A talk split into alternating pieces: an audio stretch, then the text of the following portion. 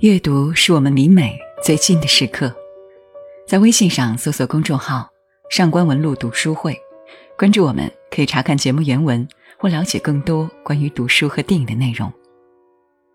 各位好，我是上官文露读书会的主播简宁。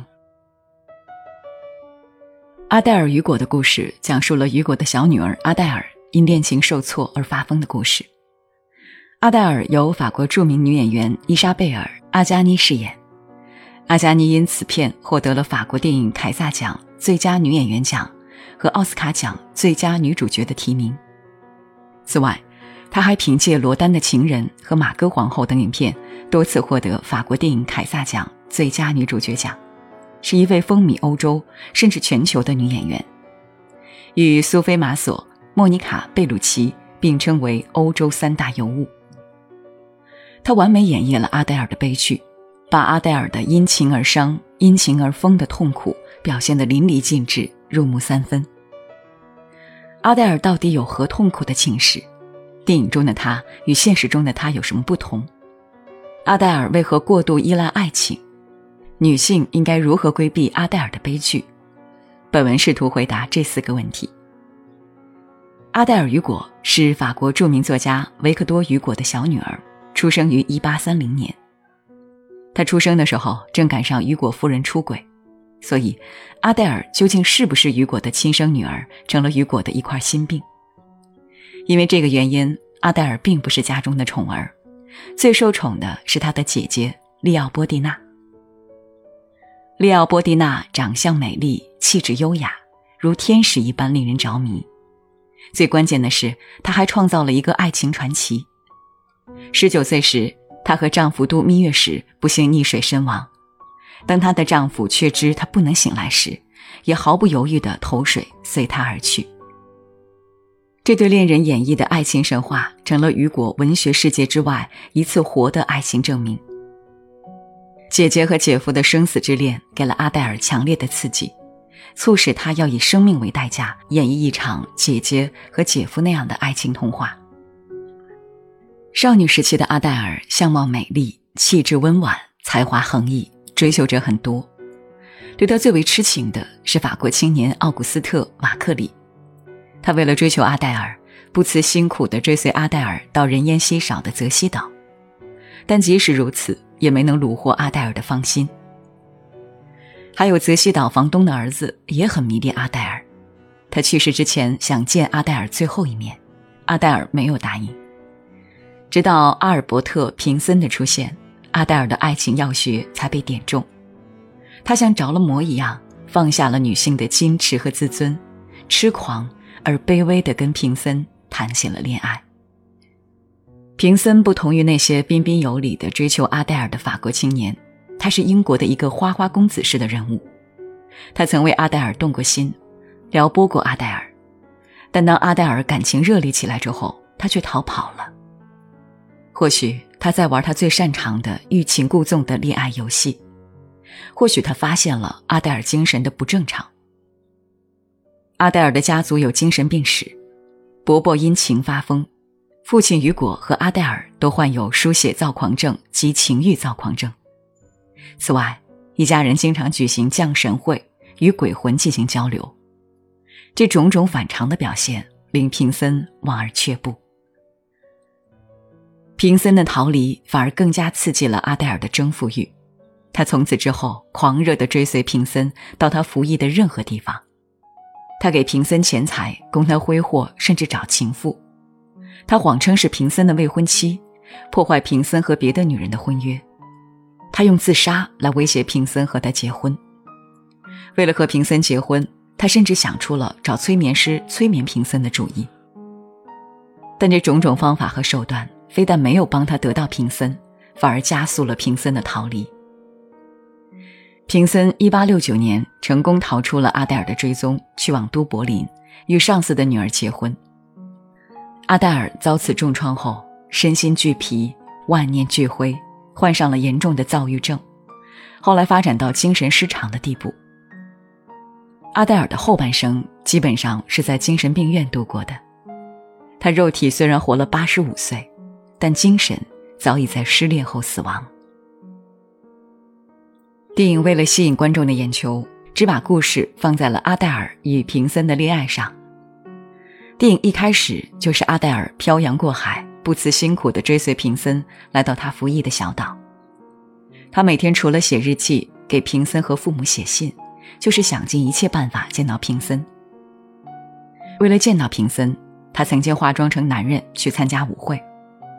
为了笼络平森，他把父母给的钱都交给平森。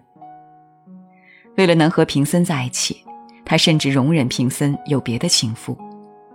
为了逼迫平森和他结婚，他假装怀孕。当使尽种种手段都无法得到平森时，他就和平森的照片结婚。阿黛尔为了能和平森在一起，使尽浑身解数，用尽各种方法，完全没有了雨果小姐的骄傲和自尊，卑微到了极点，也可怜到了极致。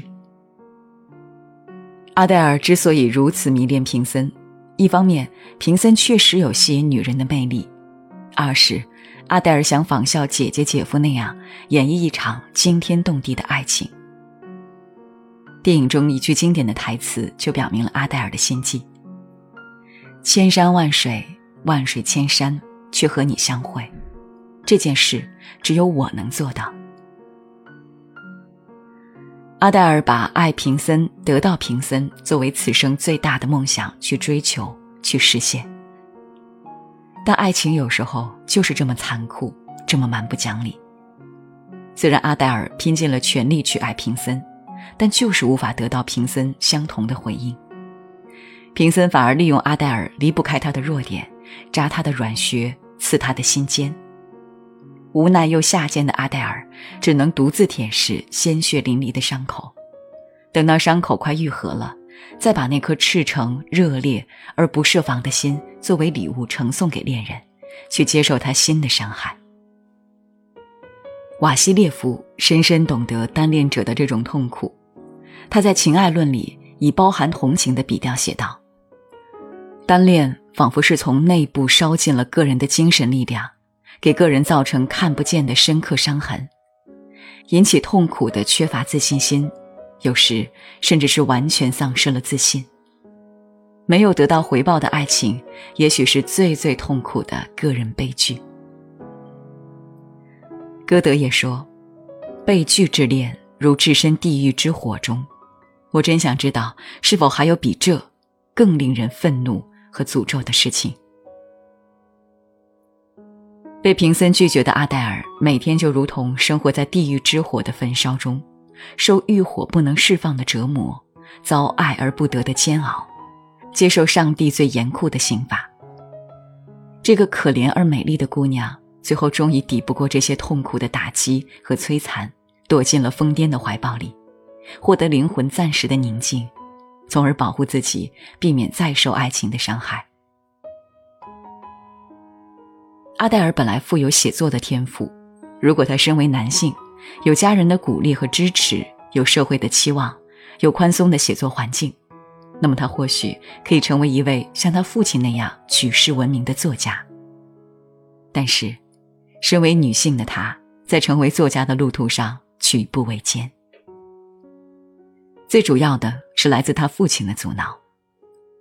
阿黛尔年轻的时候，本来雄心勃勃的想写一部关于女性解放的书，但是雨果不但不支持他，还处处限制、打击他，不允许他出门，还经常审查他的阅读书目。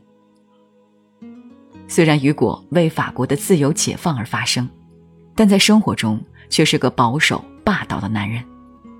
他鄙视女权运动，瞧不起女性作家，所以根本不希望女儿成为一个女权主义作家。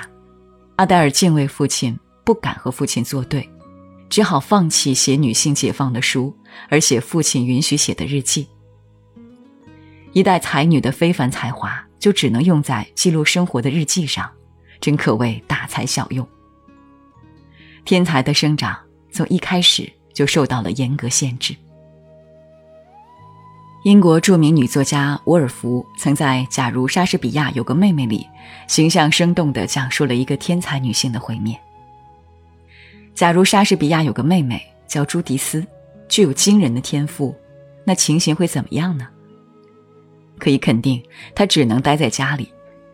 他虽然像他哥哥一样充满活力、富于想象，而且同样渴望了解世界，但是他既没有被送去上学，也没有机会学会语法和逻辑，更不用说阅读维吉尔与赫拉斯的诗作了。他有时会拿起一本书，也许就是他哥哥曾读过的，但没读上几页，他父亲或者母亲就会走进来，要他去补袜子。或者要他到厨房去看一下炖肉，同时还会告诫他说：“女孩子不应该痴迷于书本。”有时他或许还会躲在堆放苹果的阁楼上，偷偷的写上几页。但写好后，不是默默的烧掉，就是秘密的藏起来。不久，到了他十几岁时，他就被许配给了住在同一条街上的羊毛商的儿子。他不答应。说他讨厌家人。于是，在一个夏天的夜里，他悄悄收拾起属于自己的东西，从窗口挂下一根绳子，逃离了家庭。他连夜赶路去了伦敦。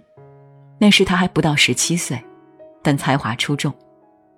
论音乐，林中的鸟儿也比不上他；论言辞，他和他哥哥不相上下；论想象力。他也是出类拔萃的，而且和他哥哥一样，也对戏剧情有独钟。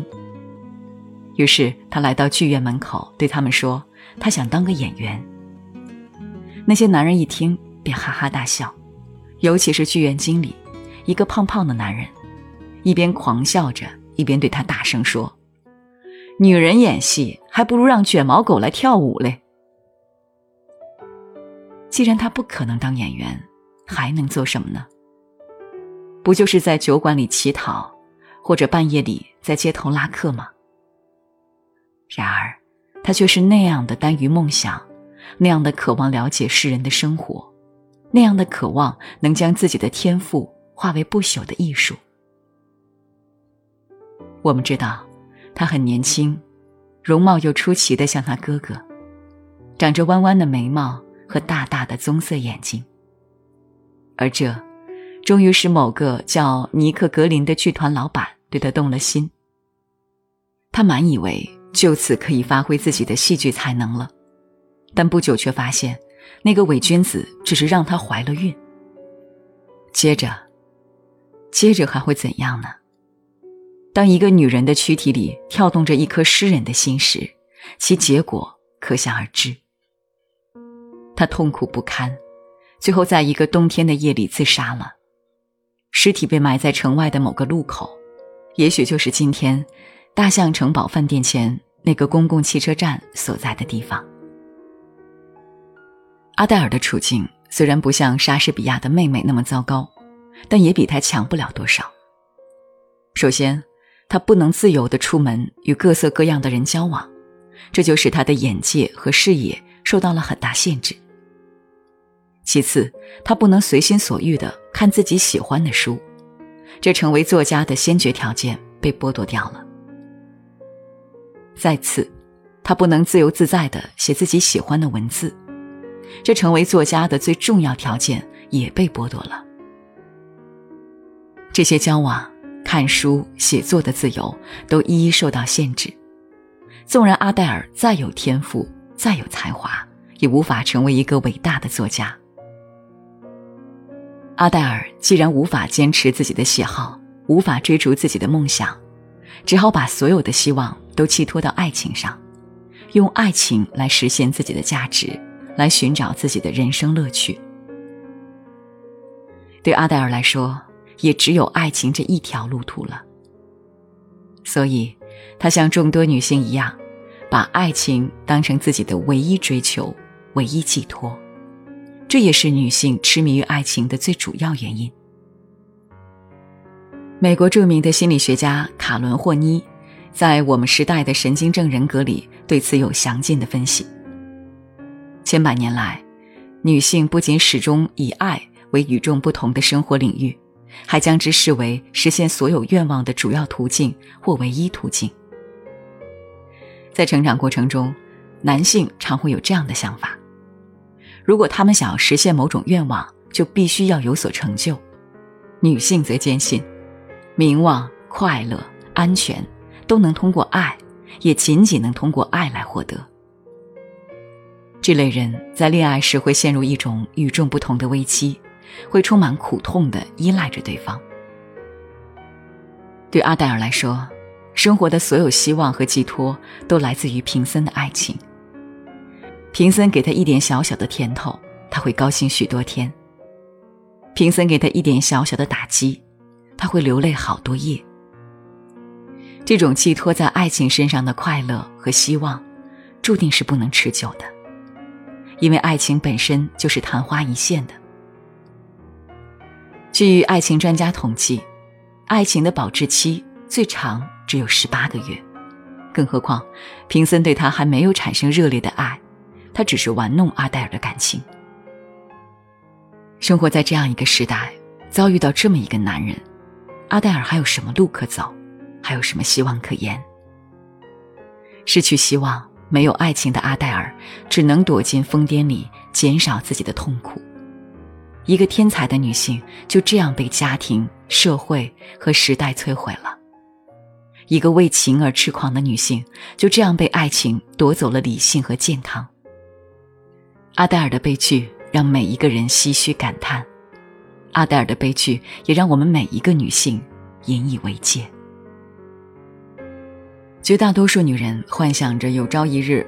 有一个白马王子驾着祥云，骑着白马，拯救自己脱离平淡乏味的生活，从此过上幸福美满、充满诗情画意的神仙生活。